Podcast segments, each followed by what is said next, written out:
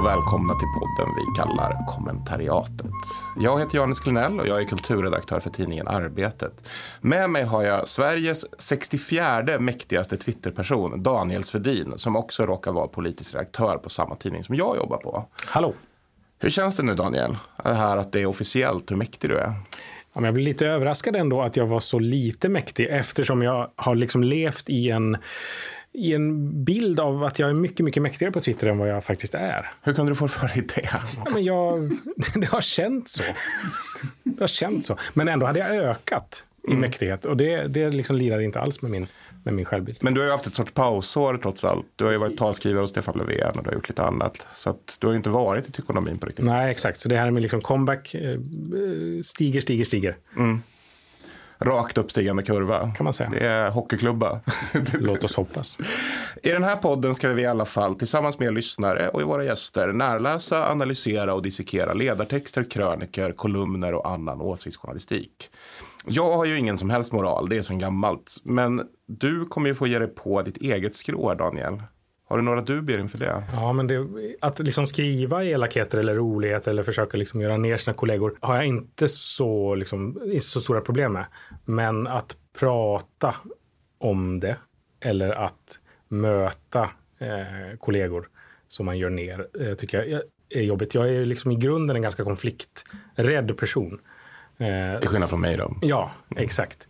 Eh, så det, det tycker jag, det finns en liksom inneboende eh, motkrafter som är i rörelse här som försöker hålla mig tillbaka. Men är du redo? Jag är redo. Eh, ni som lyssnar kan, om ni vill, gå med i vår Facebookgrupp, kommentariatet, alltså samma namn som podden. Där kan ni kommentera tidigare avsnitt eller tipsa om texter som ni tycker att vi ska lyfta eller som ni bara tycker är hilarious och jätteroliga helt mm. enkelt. Men nu går vi på vårt första avsnitt och här har vi hjälp av Sandro Scocco och Sina Aldevani. Sandro, du är Vänsterpartiets chefsekonom. Och Sina, du är en nytillträdd ledarskribent på Aftonbladets oberoende socialdemokratiska ledarsida. Hur känns det att vara här? Det känns roligt. Det känns eh, speciellt kul också att eh, få höra Daniel gå i konflikt in action. Eftersom jag kommer ihåg att eh, Göran Persson en gång kom fram till honom och det första han sa var att Daniel hade hittat på lögner om honom i tidningen. Det kanske är därifrån din konflikträdsla kommer. Den blev ju inte mindre av, av, av att den store kom och liksom petade mig i magen. Vad var det för lögner? det, det, det, var liksom lögner som jag traderade om hans ersättning som han hade tagit ut eh, efter att han avgick som statsminister. Och eh, då hade liksom hela mediekåren hade på olika sätt beljugit honom tyckte han. Eh, men det var extra hemskt att det var just i Aftonbladet som det skrevs. Och det, det kan man ju hålla med om. Mm. Sandro? Hur känner du för att vara här? Eh, jättebra. Jag fick ju något mejl av dig att det här skulle påminna om en AV. Så att jag är väldigt avslappnad och ser fram emot det. Det har varit lite dåligt med drycken så länge, men jag gissar att det kommer, hoppas jag. LO Mediehus har ju vissa policies när det kommer till starkvaror. Puma Swede hänger i köket. jag fick inte alls det här AV-mejlet. Jag var lite mer seriös när jag bjöd in dig. Trist. Ska vi börja? Vi börjar. Första texten vi ska prata om den är skriven av Lena Andersson. Den är publicerad på Svenska Dagbladets ledarsida den 2 oktober i år. Och rubriken är Hållbarhet är ett annat ord för planekonomi. Jag tänkte jag ska bädda liksom, för texten genom att läsa ingressen. Så här står det.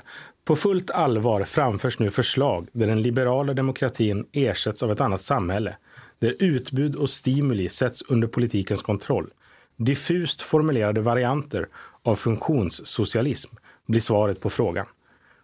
Vi börjar väl med liksom den uppenbara frågan då. Är hållbarhet verkligen ett annat ord för planekonomi?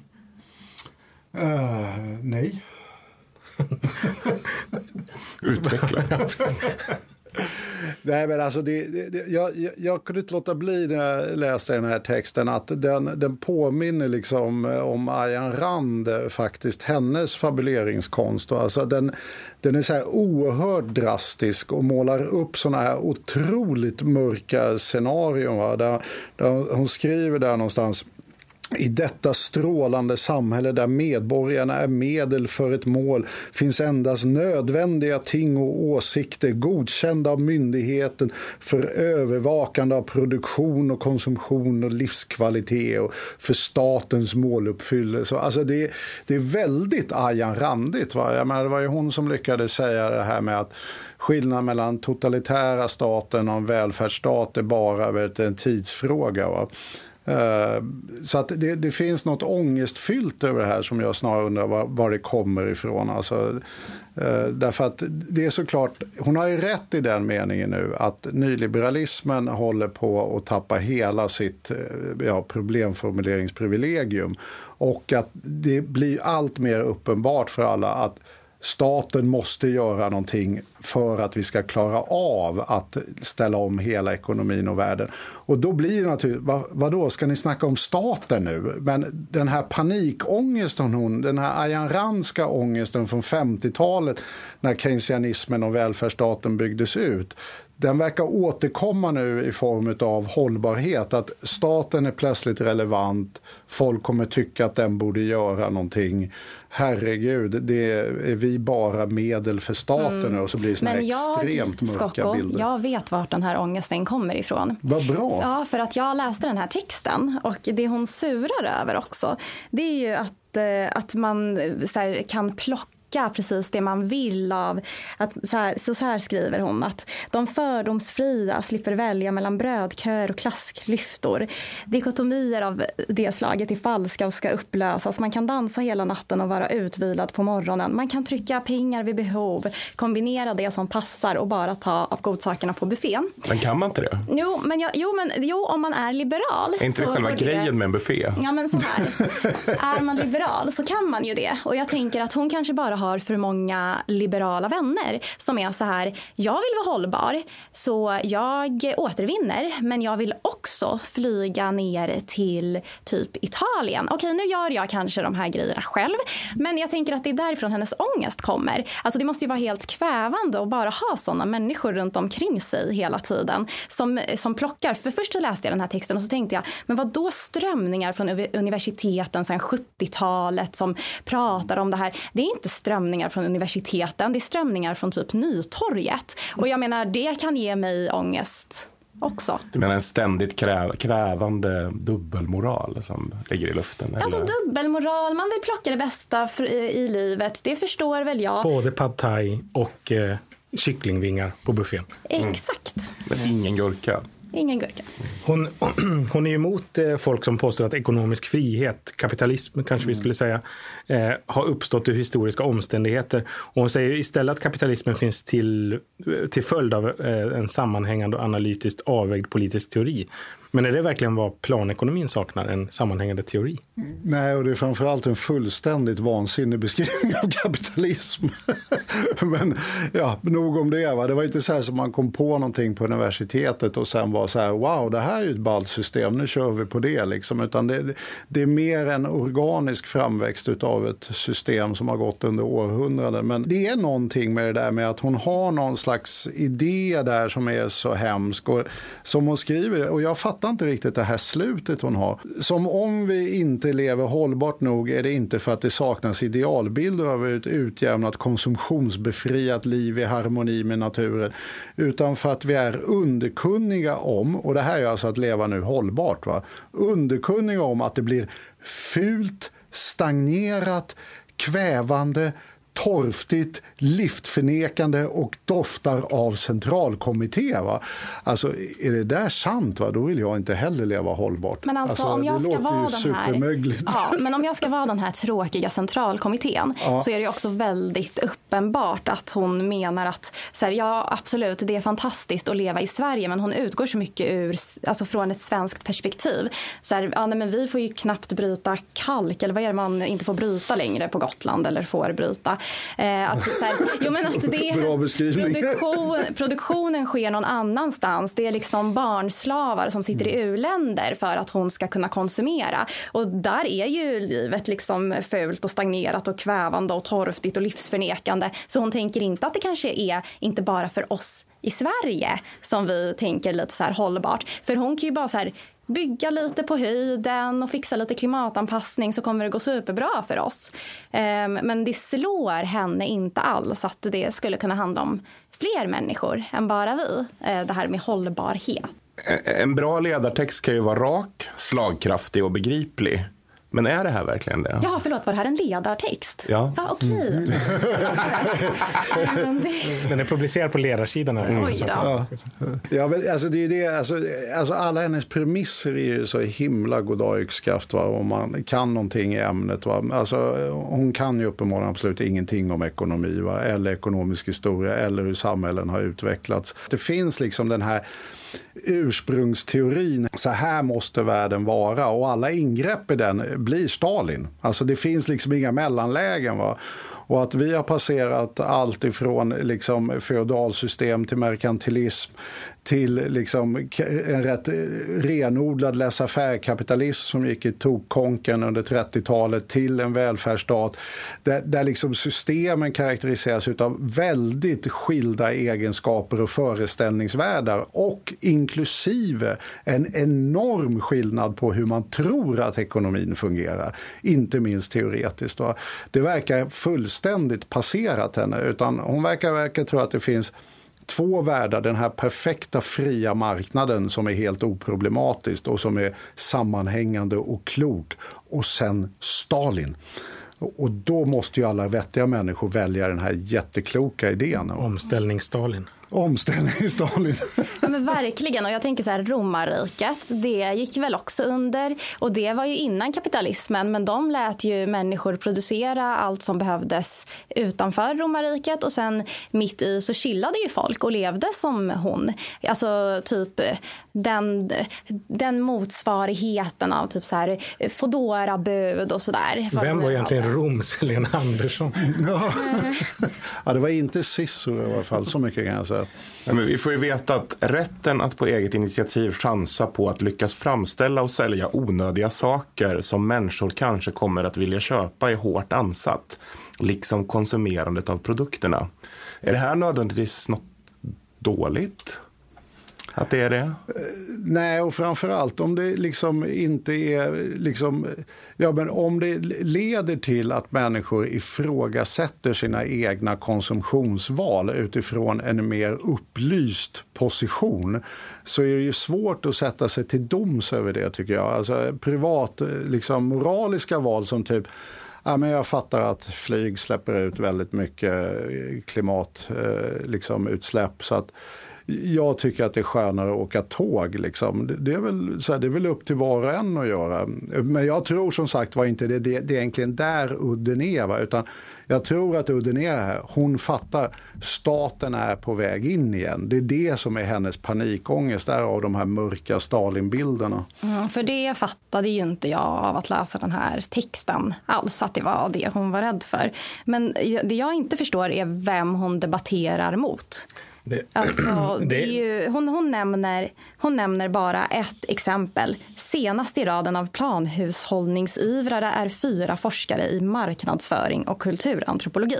Okej, så hon har skrivit en jättelång och så här knappt förståelig ledare, som det tydligen är eh, mot fyra forskare i marknadsföring och kulturantropologi. Hon nämner inte ens dem vid namn och det är dem hon krigar emot. Nej, och hon nämner inte heller deras slutsatser ska man säga. Alltså, de har ju ganska ja, men, mellanmjölkiga så här, socialliberala, socialdemokratiska förslag på hur man kan ställa om. Att det kanske, kanske ska finnas någon myndighet som...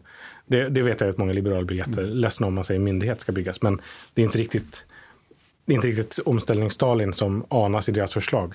Kan man ja, det var bara för att du inte såg Stalin i buskarna där. Det kan ha varit så. Men de skriver om de här fyra forskarna att de eh, menar därtill att ideal och normer för vi äter, bor, umgås och reser måste ändras drastiskt. Jag tror de kan vara lugna. Förändringen eller sköta sig själva när vi fått en genomförd planekonomi där företag i bästa fall blir ett slags statens franchisetagare och dess ödmjuka tjänare. Alltså. Där måste jag ändå liksom så flika in att det, det är liksom så här, när, när, folk föreställer sig vad som ska hända framåt så känns det som att det som kommer sköta sig själv är snarare jordens undergång mm. än att vi går över till planekonomi. Och det här tycker jag är så intressant med henne för att det är så här Filosofen Mark Fisher var ju den som myntade den här idén om att liksom så här, det är lättare att föreställa sig jordens undergång än ett alternativ till kapitalismen. Mm. Men Lena Andersson lyckas ju faktiskt med det och det är ganska intressant eftersom hon bara, ja, Stalin. Ja. jo, men det här var faktiskt en grej som jag tog hem utifrån båda de här artiklarna som jag, jag jämförde just därför om, om man ska förstå Ayan Rands vansinniga retorik va, och tillspetsade bildspråk så är det ju så att det skedde ju under 50-talet och, och det, vi har glömt det. Va? Vi fattar inte hur utsatt USA var. Att man hade kört upp Sputnik, det var keynesianismen. Det var alltså, USA var i ett så här otroligt dåligt skick trots att man har vunnit andra världskrig. Man hade tappat självförtroendet och därav McCarthy som också var. Alltså, här gäller att försvara sig mot det här systemet som faktiskt verkar funka som det gjorde på 50-talet och Sovjet. Va? Eh, och det var ju förlorarna. Alltså de insåg ju det. Och det tog ju 30 år innan de fick rätt så att säga. Så att här var det ju vansinnigt arga förlorare som skrek så högt de kunde. Och det var det som jag plockade hem från den här texten. Här har vi Ayan Rand i modern tappning som är vansinnigt arg och skriker så högt de kan. Jag hade inte riktigt fattat att de hade förlorat den. Eh, men det, det, såg jag som ett positivt tecken att de känner sig uppenbarligen redan som förlorare. Ja, där kan jag tänka att det är intressant för att, att samtidigt sitter, har vi en vänster i Sverige som nästan känner sig helt uppgiven och som ja. absolut inte kan se de här alternativen till kapitalismen. Men, men, men Liberalerna, de ser alla möjligheter. ja, det, är liksom, det är bara liksom fullt blås, Stalin, nu kör vi planekonomi. Det politiska systemet består bara av förlorare. Hon skriver att de flesta i vårt land som påtalar hoten mot den liberala demokratin undviker konsekvent att dra en lans för den fria ekonomin, trots att den är systemets grundbult.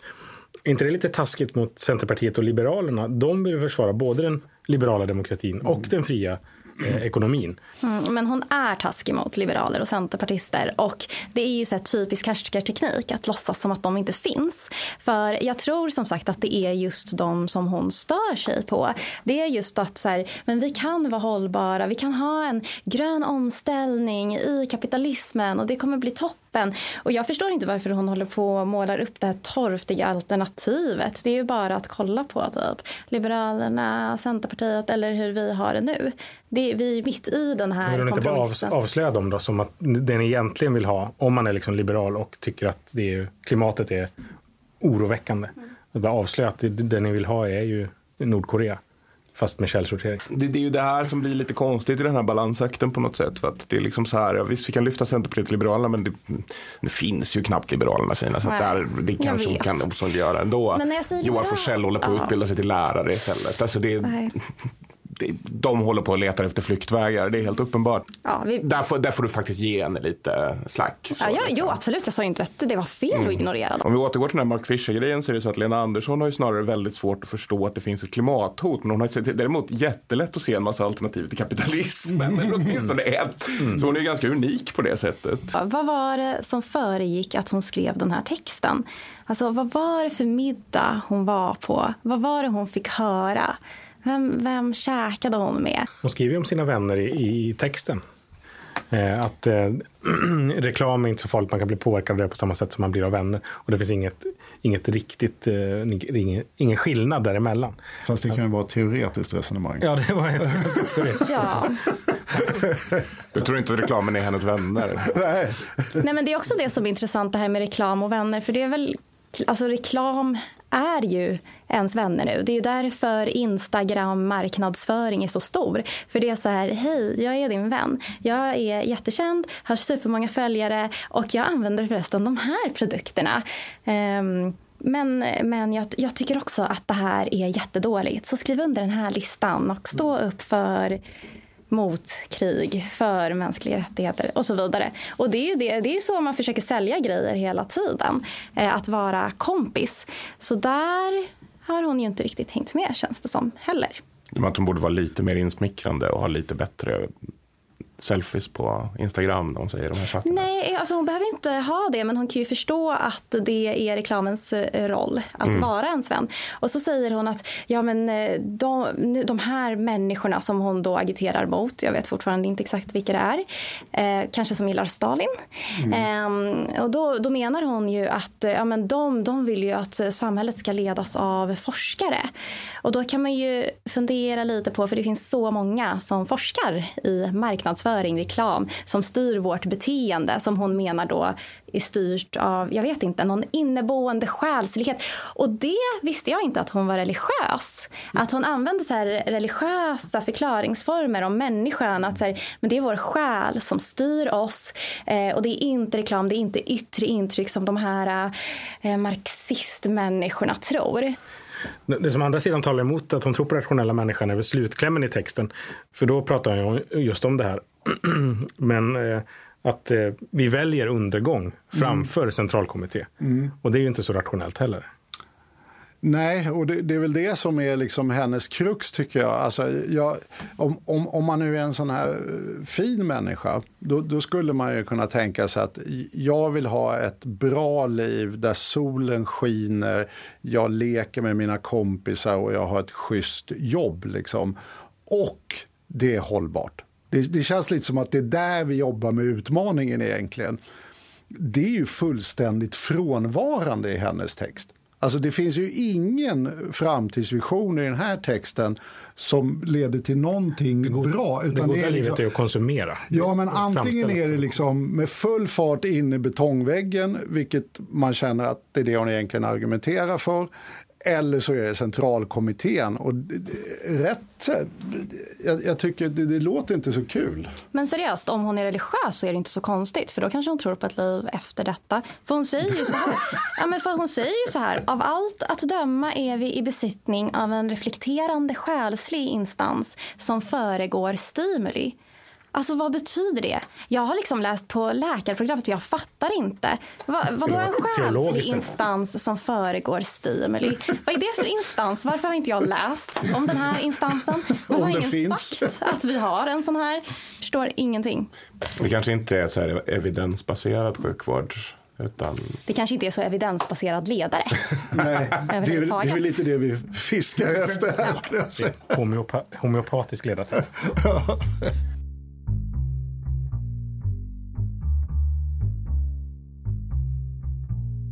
Nu är ju inte Lena Andersson här och kan försvara sig så vi, eh, vi kan gå vidare.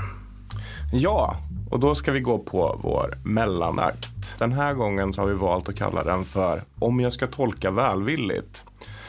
Sina Sandro, det är ni som är de som ska tolka välvilligt. Ni ska alltså inleda era svar med Om jag ska tolka välvilligt och sen ska ni svara på frågan. Ska vi testa? Mm. Känner ni er redo? Vi testar. Mm. Då går första utmaningen till dig då, Sandro. Mm. Då har, I GP har Anna-Karin Windham skrivit så här. När får jag åka buss till stan på egen hand, mamma? Frågar hon som strax blir tonåring. Bussturen innebär byte på den plats där flickan en gång började förskolan. Det dröjer länge, svarar jag. Hur länge tror du det kommer dröja? Nej, men om jag ska tolka det välvilligt så tror jag faktiskt det kommer bara dröja liksom ett år eller två. Därför att jag tror att det här handlar om att eh, mamman är lite orolig för att hon ska få allt för starka positiva minnen när hon passerar sin förskola. Och en alltför stark trygghetskänsla kring den upplevelsen. Och då, då tror jag att så småningom kommer mamma ge med sig och säga det att det där tror jag inte du, du överlever den trygghetschocken du kommer uppleva vid den busskuren. Då, Sina, så ska du få svara på det här. I GP, Göteborgs-Posten alltså, så har Henrik Jönsson skrivit så här. Att åderlåta samhällets produktiva krafter till förmån för publikfriande bidragspolitik får dock sägas vara den finanspolitiska motsvarigheten till att kissa i byxorna för att hålla värmen. Det kan kännas bra i ögonblicket, men det är i långa loppet både kontraproduktivt och förnedrande. Vad vill han säga med det här? För att tolka honom välvilligt så kanske det är så att han, han tänker lite på hur det var när han var barn. Och han eh, kanske hade lite problem med kissandet i byxorna. Och han kanske vill normalisera det för andra barn eller vuxna som har barn som kanske liksom kissar i byxorna lite för länge i lite för hög ålder. Och sen så ska han liksom bara slå in det i något politiskt paket för att, här, för att det ska kännas okej att säga. Att hörni, jag vet att det känns bra, men det är inte så här man gör. Sandro, Eh, en osignerad ledare från Nya Värmlandstidningen, där står det så här. Sverige har förändrats på många sätt sedan de första kanelbullarna serverades. Men skrapar man på ytan så är det mer som förenar oss med våra förfäder än som skiljer oss åt. Doften av nybakade kanelbullar fortsätter att vara en källa till glädje och en inbjudan till gemenskap. Vad betyder det här ens? Nej, men ska man tolka det välvilligt så vill han ju visa att den här liksom eh, folkhemstanken lever i hög utsträckning. Det är kring kanelbullarna vi samlas helt enkelt och det gör vi ju fortfarande. Daniel här hade ju med sig en kanellängd. Eh, vi blev alla på mycket bättre humör. Jag, jag tror att det egentligen budskapet här är ta en kanelbulle och chilla och bekymra dig inte så mycket. Sina, mm. i Aftonbladet skrev Anders Lindberg så här. Frågan är inte så enkel. Svenska folkets efterfrågan på kaos och revolution till midsommar är nog ganska begränsad. Hade han rätt i det? Nu ska vi se här om jag ska tolka honom eh, välvilligt. Så eh, kan det vara lite svårt för mig eftersom jag sen kort efteråt skrev en text där jag sa emot honom där till och med. Men ehm, jag tror att det han menade var att eh, midsommar, trevlig högtid, ingen vill ha kaos. Och är det så att det blir kaos, då kommer ingen bry sig. För vi ligger redan dyngraka under sillbordet. Så gör som ni vill. Kör på, Vänsterpartiet i det här fallet. Då. Mm. Det var ju det Anders Borg trodde. Det visade sig att det inte var sant. Nej. Man kunde inte köra på på midsommar. Då, Sandro. Det här är en osignerad ledartext från Expressen och den är från 2005, så det är riktigt gammalt. Och den eh, går så här. Vilken försvarsteknik man än väljer så måste man kunna närma sig rymdstenen. Och det är svårt eftersom de håller så hög hastighet. Bland annat därför var gårdagens...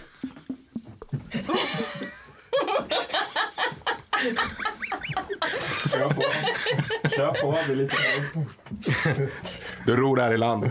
Bland annat därför var gårdagens smäll glädjande. Men det politiska budskapet var nog så viktigt att det går att göra något för att skydda sig mot den här typen av hot. Det finns ingen anledning att vara uppgiven bara för att hoten kommer från rymden. Eller förlöjliga dem som redan börjat skissa på en säkerhetspolitik för vår planet. Den dag man upptäcker en större sten som är på väg mot jorden, då kommer vi vara tacksamma för att någon började. Och trycket på regeringar att vidta åtgärder kommer att bli enormt. Är det här någonting du skriver under på? Ja, alltså ska man tolka det här välvilligt så är det ju så att jag menar, när jag såg Independence Day så vart jag också, det är väl ungefär samtidigt, jag vart också fruktansvärt påverkad måste jag faktiskt säga. Och jag har full förståelse för att, jag menar om man sett ett par sådana där filmer i rad så är man ju väldigt välvilligt inställd till stora offentliga satsningar på rymdförsvar. Och då, då talar han ändå om rymdstenar och där tycker jag han hen. ändå missade, hen talade, för, hen osignerad talade ändå om rymdstenar och där, där skulle jag säga att aliens är minst lika läskiga som rymdstenar. Men det, det tappade hen lite. Men eh, annars tycker jag att det låg mycket i den artikeln. Känner du samma sak Silla? Jag bara, jag väntade på att det skulle komma en punchline där det var en omskrivning för ja. något politiskt skeende. Och sen så förstår man att det, det här handlar verkligen om rymden. att, eh, stark. stark. På 00-talet vågade man liksom tänka så här stora tankar. Utan att signera den ledaren. Absolut. Dock. Det var också, också på den tiden när man inte behövde liksom fronta med sitt ansikte när man hade stora tankar. Ingen klimatdepression överhuvudtaget. Där, liksom. De man trodde verkligen på att mänskligheten skulle fixa det här. Ja. Det är liksom, nu kan vi skicka ut så miljardärer i rymden, det är det enda som går. Men vi kan inte försvara oss om det väl trillar något tillbaks. Nej. Ja, men det, det visar ju hur fel kapitalismen har gått. Va? Alltså Bezos pengar skulle ha gått till att försvara oss mot rymdstenar. Det är ju fullständigt självklart. Och varför har Expressen inte lyft det här? Och varför har de inte gjort det? Jag menar, och har ens Bezos tänkt på när han bara cirklar runt att han kan få en rymdsten i huvudet? Det, det är lite oförsvarligt tycker jag säkerhetsmässigt också. Visst, nej, men det är verkligen eh, ja, ett, ett bra offentligt investeringsprogram också. Ja, absolut. Mycket, mycket bra. Nu går vi på den sista texten för idag. Och den är skriven av Ivar Arpi och den är publicerad på Svenska Dagbladets kultursidor den 28 september i år. Och den heter Jag förstår att svenska föräldrar skiljer sig. Ingressen till texten lyder Socialdemokraternas förslag om familjevecka är ett konstgjort försök att på statlig väg återskapa lite av det man berövat familjen. Men mycket av kritiken från höger är nästan värre än själva förslaget. Då skriver Ivar Arpi så här. Skatter har ändrats, sambeskattning har blivit särbeskattning, förskolan byggts ut och subventionerats. Inget är omöjligt när den breda mitten skakar hand oavsett vad folk själva vill. Är det verkligen den breda mittens fel att förskolan har byggts ut? Alltså, ja, det här är ju lite av en hjärtefråga då för mig med förskola. Mm. Um, och så här, om jag ska vara, jag kan, jag kan börja med att säga det allvarliga först. Tolka honom välvilligt eh, ja, men, nej, men det är ju så här, nej, men förskolan ska ju socialisera och sådär. Så det är väl eh, Eh, jättebra. Men det finns också en aspekt i det här med förskola och det här får ni klippa bort om ni tycker det låter elakt. Men ni vet när folk säger att de är ensambarn och eh, man, man liksom känner direkt att ja, okej okay, nu förstår jag. Och det är lite så när någon säger att ja, men jag gick aldrig på förskola. Då får man lite samma känsla att jaha, ja, men då fattar jag. Så för att undvika det här så är det väl toppen att så många som möjligt har tillgång till förskolan. Och det tycker jag Ivar Arpi missar lite. Att man ska bli som folk är mest? Inte, alltså det behöver inte vara att man ska bli som folk är mest, men det är något litet där som kan saknas. Vem av er har inte... Ja, Sandro såklart. Mm. Men, men det finns väl absolut ingenting i den här texten som antyder att Ivar vill att någon ska bli som folk är mest? Nej. Nej, det, socialisering är väl inte liksom, drivkraften riktigt kanske. Nej. Eh, han tänker Traditioner däremot, det är starka grejer. Absolut, men är folk verkligen emot förskolan? Uppfattar ni det? Alltså, eh, har han ett ärende här, så, eller har han stöd i, i det han skriver? Att, för han skriver om att vad folk själva vill, att det är liksom i konflikt med att förskolan har byggts ut. Oavsett vad folk själva vill. Nej, men alltså det, den här artikeln är ju också lite märklig. Jag tyckte den här hade kunnat verkligen tagit några sådana här tolka välvilligt. Men alltså, ett så driver han ju två teser samtidigt, vilket är väldigt märkligt. Han, han gör ju det här då, som jag är inne på, det Ayan Ranska tricket igen och kalla förskolan för institutionaliserar barnen. Vilket är en rätt tuff omskrivning av förskolan skulle jag säga ändå.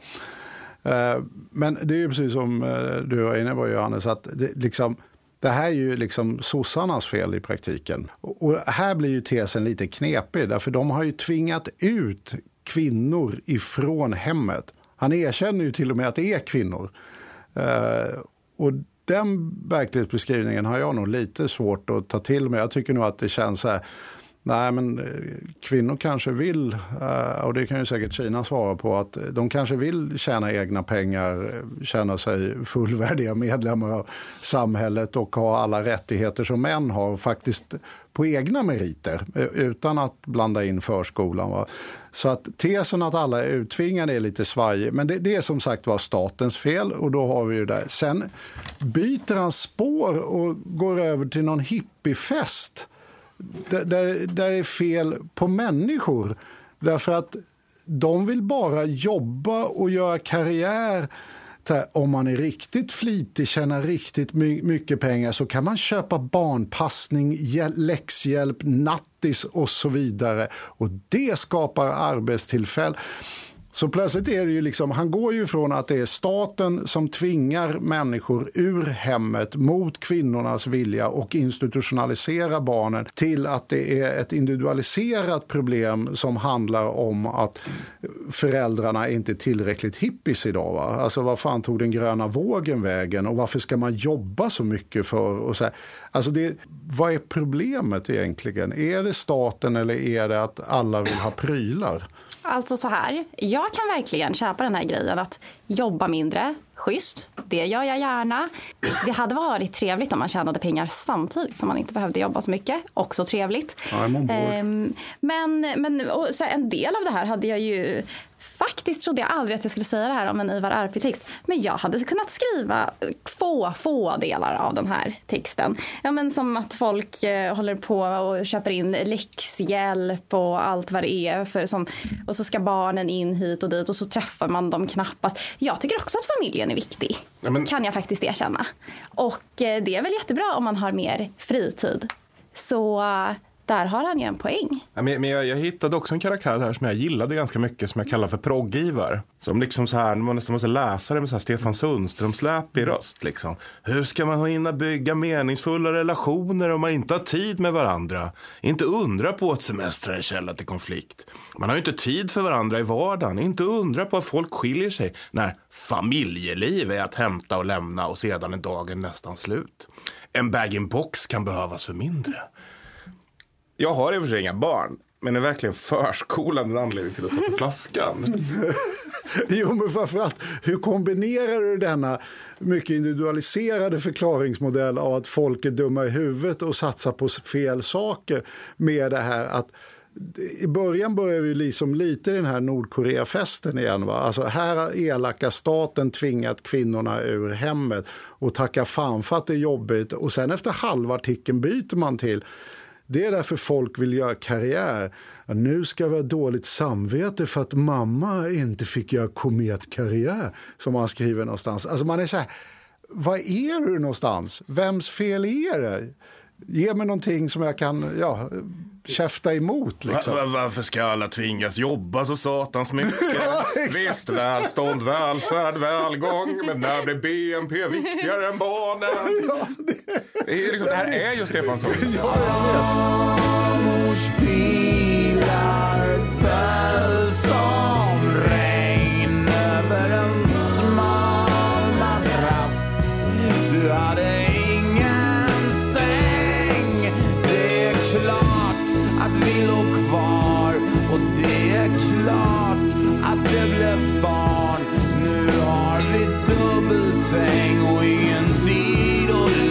Ja, men det är det som är så förvirrat i den här texten. Att den- börjar på någon sån här strukturfascistoid modell som sen övergår till varför är vi inte alla hippisar? Och där kan jag hålla med Sina. Jag är rätt förtjust i hippiemodellen. Liksom. Jag tycker man kan gärna jobba lite mindre, foka Vänta, mer vänta, på vänta världen. lite. Man är inte hippie. Man kanske bara är livsnjutare. Okej? Man Okej behöver inte kallas för hippie. Ja, det, det var dumt att ge ett epitet. De, de som är glada i livet och relationer och kärleken. Och Men- gillar blommor. Men han har ju ett ganska intressant spår, även tidigt i texten också, där han skriver att går man tillbaka lite i tiden så kunde många familjer klara sig med en inkomst. Men idag krävs det ofta att båda arbetar för att få ekonomin att gå ihop. Jättebra för jämställdheten har vi lärt oss att tänka medan vi lämnar bort våra barn till förskolan. Alltså, varför har vi plötsligt så stora utgifter så att två måste jobba? Är inte det lite intressant? Om man är ett, en familj. Därför vi ska ju köpa alla de här grejerna tydligen. Läxhjälp och service. Och, och, och, vi har inte lärt att det enda viktiga är att hänga och mysa med familjen och inte köpa massa grejer. Men har ni inte rätt i det att liksom, vårt välstånd är byggt på barnens gråt när vi lämnar in dem på förskolan? Men alltså, en, en ärlig fråga här. Va, han, han verkar ju också mena att det är en, en person då som ska jobba och inte två. Men, men varför kan det inte vara mamman som jobbar, Ivar Arpi? Det kändes ju lite sådär daterat. För annars hade det ju kunnat vara en relativt progressiv text. Kanske om man tar bort det här, familjen är den viktigaste platsen för våra barn. Men numera har många av oss varken tid eller råd eller laglig rätt att bygga upp den till en stark enhet än som vi vill. Liksom, vadå, eller laglig rätt? Det är väl, det är väl full, fullt lagligt att ha sina barn hemma om man vill. Du får ju inte hemskola dem i Sverige, vilket han också är ganska sugen på. Det, tycker han, ju- där tycker han ju att våra skandinaviska grannländer är föredömen. Men det, det är liksom, och där får man liksom så här frågan, tycker han att, att barnen någonsin, någonsin ska lämna hemmet? Får de åka buss själva in till city? Någonsin? Alltså jag känner att det där Windham argumentet nästan kommer tillbaka på något sätt. Här. Man släpper inte på barnen. Man ska kunna välja själv i alla fall. Alltså, jag har ju barn, va? Eh, tre stycken till och med. va? Eh, och jag anser nog faktiskt själv, helt själsvåldigt här, att vi är en familj. Eh, och vi fungerar rätt väl och vi har rätt hyggligt med tid med varandra. Och att eh, terapeuter och eh, psykologer och några som har fått några kurser på universitetet skulle ha tagit över uppfostran av mina barn eh, känner jag inte alls. Va? Och de har gått i förskolan allihopa. Va? Så att, han målar ju återigen upp en sån där bild av så här motsatsförhållanden som är bara så här Va? De, de institutionaliseras. Eh, du, har, du är inte längre en auktoritet, du har ingen relation med dem. Alltså det är dystopi som är en direkt produkt uppenbarligen av förskolan och särbeskattningen som är rätt eh, hårdhänt, får man säga.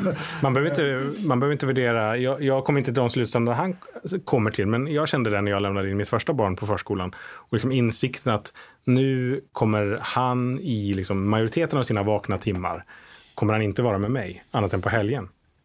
Nej. Och då tog du till flaskan? Då, då blev det bag-in-box. då blev det bag-in-box. Nej men det, är, ja. Ja, fast nu vet inte jag hur alla gör, va? men vi gjorde ju, och jag upplevde det var rätt vanligt, att när de var som minst eh, så jobbade man ju deltid eh, om vartannat. Så att de var ju inte de flesta timmar. Eh, och nu vet inte jag hur det, det är, det är några år sedan får jag erkänna. Men det var ju inte... Nu för tiden då är det ju men, dygnet runt de är på förskolan. Ja, det är precis. Du lämnade in dem där enligt ARPI-modellen, institutionaliserade dem, gick hem, tog din bagbox och så sitter du fortfarande så här, när ska man hämta dem egentligen? Alltså, fan, alltså det har gått fan fem år nu. Det är ingen som har ringt. Nej, det är ingen som har ringt. Nej, men eh, min erfarenhet av barn är ju då att jag själv har varit ett barn.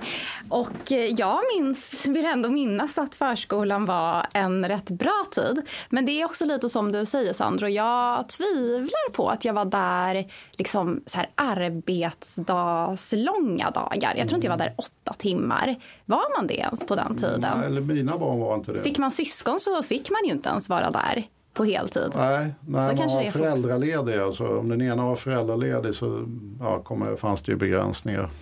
Ja. Precis. Men man får säga det är väl också lite klassbetingat såklart. Eh, arbetarklassföräldrar är väl i regel lämnar in sina barn längre tid på än vad medelklassföräldrar kan göra som kan smita från kontoret eller jobba klart hemma. Känns som att du shamear mina föräldrar och ja, Sandro här. Ja, klasshaming är en klassiker. Jag, jag känner bara att som eh, liksom, politisk redaktör på Arbetet så måste jag ändå stå upp för LO-kollektivet.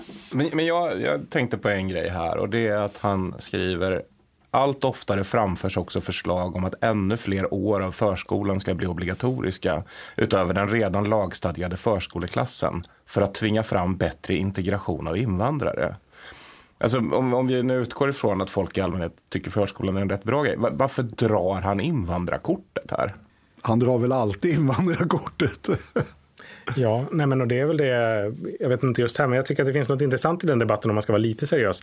Med liksom när man också diskuterar eh, friskolor och så, att man ser en argumentation som kommer till exempel från Dagens Industri är ju att så här, ja men eh, friskolorna är segregationsmaskiner och det är jättebra. Därför måste vi försvara dem. Att vi liksom pressar ut, eller pressar ihop kan man väl säga, vita barn i vissa skolor.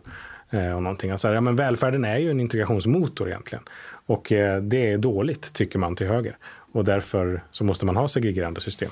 Jo, men alltså, om man ska vara då en gnutta seriös eh, så har jag ägnat en del tid åt att studera såna här sociala rörlighetsstudier. Och då kan man ju ha den här laissez-faire-uppfattningen att vi bara låter grejer vara, då, då kommer alla människor bli det de vill därför att det är så världen fungerar. Och så sätter vi upp tillräckligt stora morötter högst upp så kommer alla ge livet för att klättra upp till de här stora feta morötterna och det blir meritokratiskt och fint och de som dör på vägen förtjänar det. Liksom. Det, det är en rätt traditionell bild. Alltså det finns ju noll evidens som stödjer den bilden. Utan tvärtom så är det ju så att social rörlighet till exempel just avseende förskolan är en av de absolut viktigaste vet, motorerna för att skapa social rörlighet. Eh, och det är en grej vi lite ibland har missat det här med det kompensatoriska uppdraget och hur hanterar vi det och hur hanterar vi det i en situation när vi har en sån fruktansvärd bostadssegregation och så vidare. Så att egentligen så är det så här, nej, vi ska inte stänga förskolan och alla kvinnor ska inte tillbaka till spisen, Ivar. Utan problemet är att vi behöver ta ett ordentligt tag kring både förskolan och skolan för att tvärtom se till att människor faktiskt kan bli sina bästa möjliga jag. Och det, det är väl det som är lite bommen i den här artikeln. Men det jag tycker är intressant i så fall med hans resonemang det är ju att han vänder sig emot någonting som är väldigt, väldigt svenskt.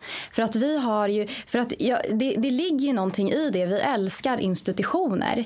Det har ju varit tryggheten. Vi, vi, har, vi har skolan, vi har förskolan. Vi, hade hur många, vi, vi skulle lära människor hur, när man tog semester. Hur ska man ta semester? Det skickades ut informationsvideos att nu får ni en semestervecka till, hörni. Eh, men staten säger att klarar ni inte av att göra något meningsfullt med den här tiden då kommer vi kanske dra tillbaka den här veckan. Och så här var det. Det var liksom, det här är Livsmedelsverket, det här ska ni äta, det här ska ni inte äta, det här är en bra frukt. Och allt är så här, det, det, blir väldigt institutionaliserat. Och skolan kanske är det som finns kvar från det. Att det här är trygghetsnätet, det här är säkerheten. För att även om hela befolkningen skulle vara idioter som inte vet hur man borstar tänderna eller uppfostrar barn eller är alkisar så finns det ett system. Det finns institutioner som tar hand om det här. Och det är faktiskt väldigt svenskt att det här existerar.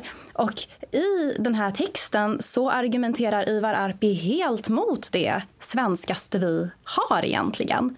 Det är också en ganska otypisk hållning på det sättet. För även om han är konservativ så är, är väl han ändå en av de här bullkonservativa som pratar om sina förfäder. Men hans förfäder behövde verkligen de här institutionerna.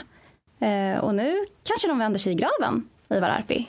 För att du vill ta ifrån dem allt som höll dem uppe. Man känner dubbeldoften från den roterande graven. det, det, det, är lite intressant det här med, som vi pratar om med liksom prog, proggivar. Och DN har faktiskt skrivit om den här texten på ledarplats också. De spådde att det är ett trendbrott, den här texten. Och att allt fler kommer resa krav på att vi tar ut produktivitetsökningen i ledighet snarare än i mer lön.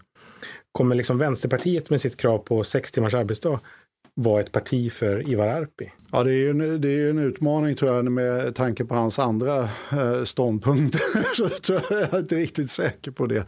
Men onekligen så andas ju texten en otrolig kritik av arbete helt enkelt. Att eh, arbeta ska vi inte göra, men det är det jag menar, den, den är ju så tudelad. Den börjar ju med någon form av ja, statskontrollerad tvång som sen mynnar ut i konsumtionskritik och liksom kritik av arbetet. Och jag tycker inte de där två riktigt flyger med varandra om jag ska vara ärlig. Men jag, jag misstänker väl att vet, eh, Ivar kommer så småningom komma på bättre tankar faktiskt. Att det, jag, jag, jag, tror inte det här är någonting som ens säljer i konservativa kretsar. Den här, jag vet inte vad vi ska kalla det för om man så här, under halva texten försökte lansera flumkonservativa.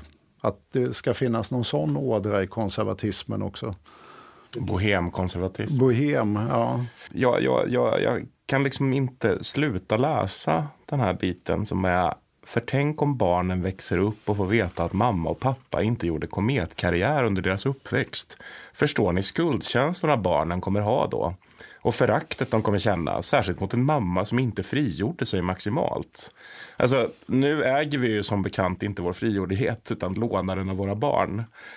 Men är det verkligen en del av livspusslet, en ständig oro att barnen ska förakta en för att man inte förverkligat sig tillräckligt?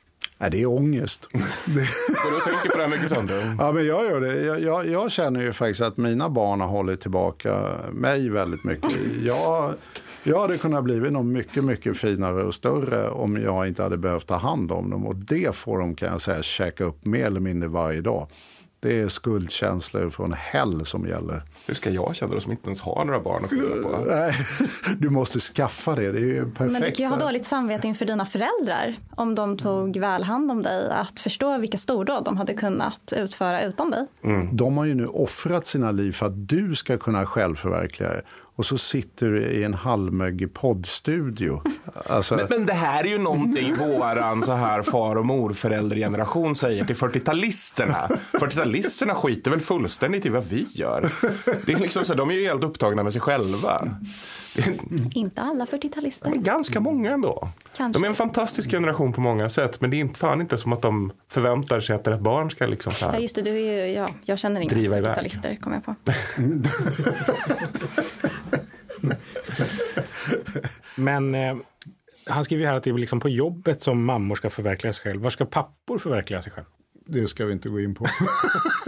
Med sin bag-in-box Ja, och dåliga samvete i källaren. Jobbar du så krökar jag. Ja.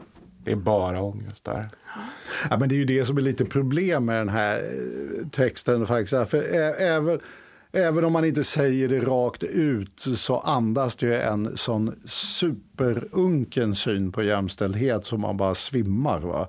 Alltså det, det han indirekt pläderar för är ju det här någon måste vara hemma med familjen och bygga familjen. Och den här någon är, behöver man ju inte sväva särskilt mycket i tvivelsmål vem den där någon är. Jo, det är kvinnan i sällskapet. Men det är väl lite trendigt? Att, eh, att kvinnor bara, nej, ja, alltså det är inte trendigt att det görs, men det är ju tre- en trendig grej var det väl för några år sedan att alla skulle gå, kvinnor skulle säga, inte alla kvinnor. 90-talist för hemmafruar. Inte alla kvinnor. Ja, nej, men skulle säga att ja, men, eh, han får jobba och jag tar hand om barnen och jag är så himla nöjd med det. Och då kan man tänka, ja, vart kommer det här ifrån? Och då kan man ju titta på lite seriös statistik, även om de här personerna kanske inte menar det, för att de fick då framstå som något så himla mysigt och trevligt.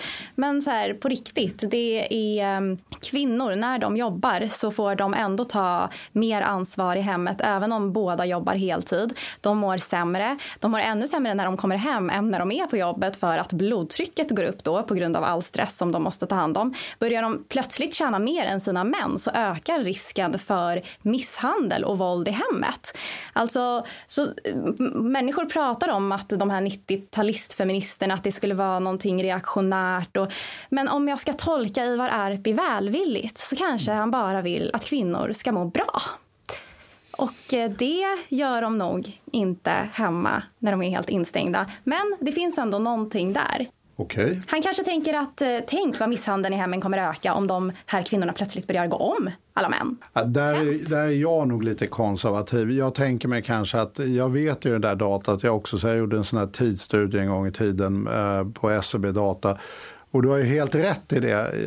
Jag är ju så här gammeldags så jag skulle ju kunna tänka mig att vi skulle försöka uppnå någon genuin jämställdhet där snubbarna också tog sin del av hemarbetet och ansvaret för barnen och ja, hela den. Jag, jag, tror det är en bättre väg än att gå än att säga så här, ja men vi får göra dubbla jobb här, oavlönat arbete och arbete, det suger, jag får så, Så mycket ångest så jag skiter i det, så jag inte. går tillbaka till spisen och bara har ett jobb istället för två.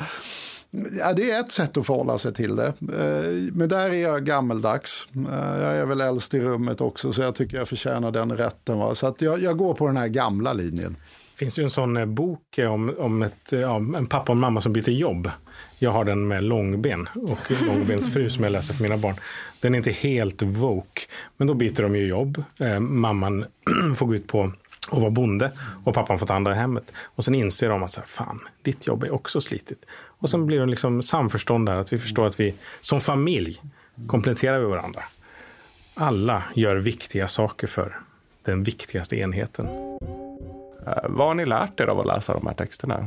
Alltså jag, jag faktiskt fick en liten epiphany utav det här att alltså språkdräkten och den här enorma dystopin och deppigheten över vart vi är på väg är liksom en förlorares skrik på hjälp. Uh, och det, det är liksom det hade inte riktigt gått upp för mig. Alltså det, det har känts lite som det har gått rätt hyggligt för de där gänget på den sidan. Eh, så det var lite upplyftande att de är genuint rädda och tycker att det här håller på att glida dem ur händerna. Det, det tycker jag är trevligt. Sina? Men jag har lärt mig två saker. Nyss lärde jag mig att Lena Andersson tydligen får skriva ledare i Svenska Dagbladet. Och sen så har jag också lärt mig att mitt uppmärksamhetsspann verkligen inte var så bra som jag trodde. Jag, jag fick faktiskt gå tillbaka flera gånger och läsa om stycken i de här texterna och så insåg jag att jag liksom svävade iväg någon annanstans. Så det var, jag lärde mig något om mig själv kan man säga. Mm. Med de orden så rundar vi av det här första avsnittet. Eh, är du nöjd Daniel? det första svåra avsnittet. Jag är nöjd. Det får man väl vara. Vi ska väl tacka Sina och Sandro för att ni kom och ville testa det här formatet med oss. Tack, Tack. för att vi fick komma. Har ni haft kul? Väldigt kul. Ja, nice. Bra. Då Tack så mycket för att ni har lyssnat. Tack, tack.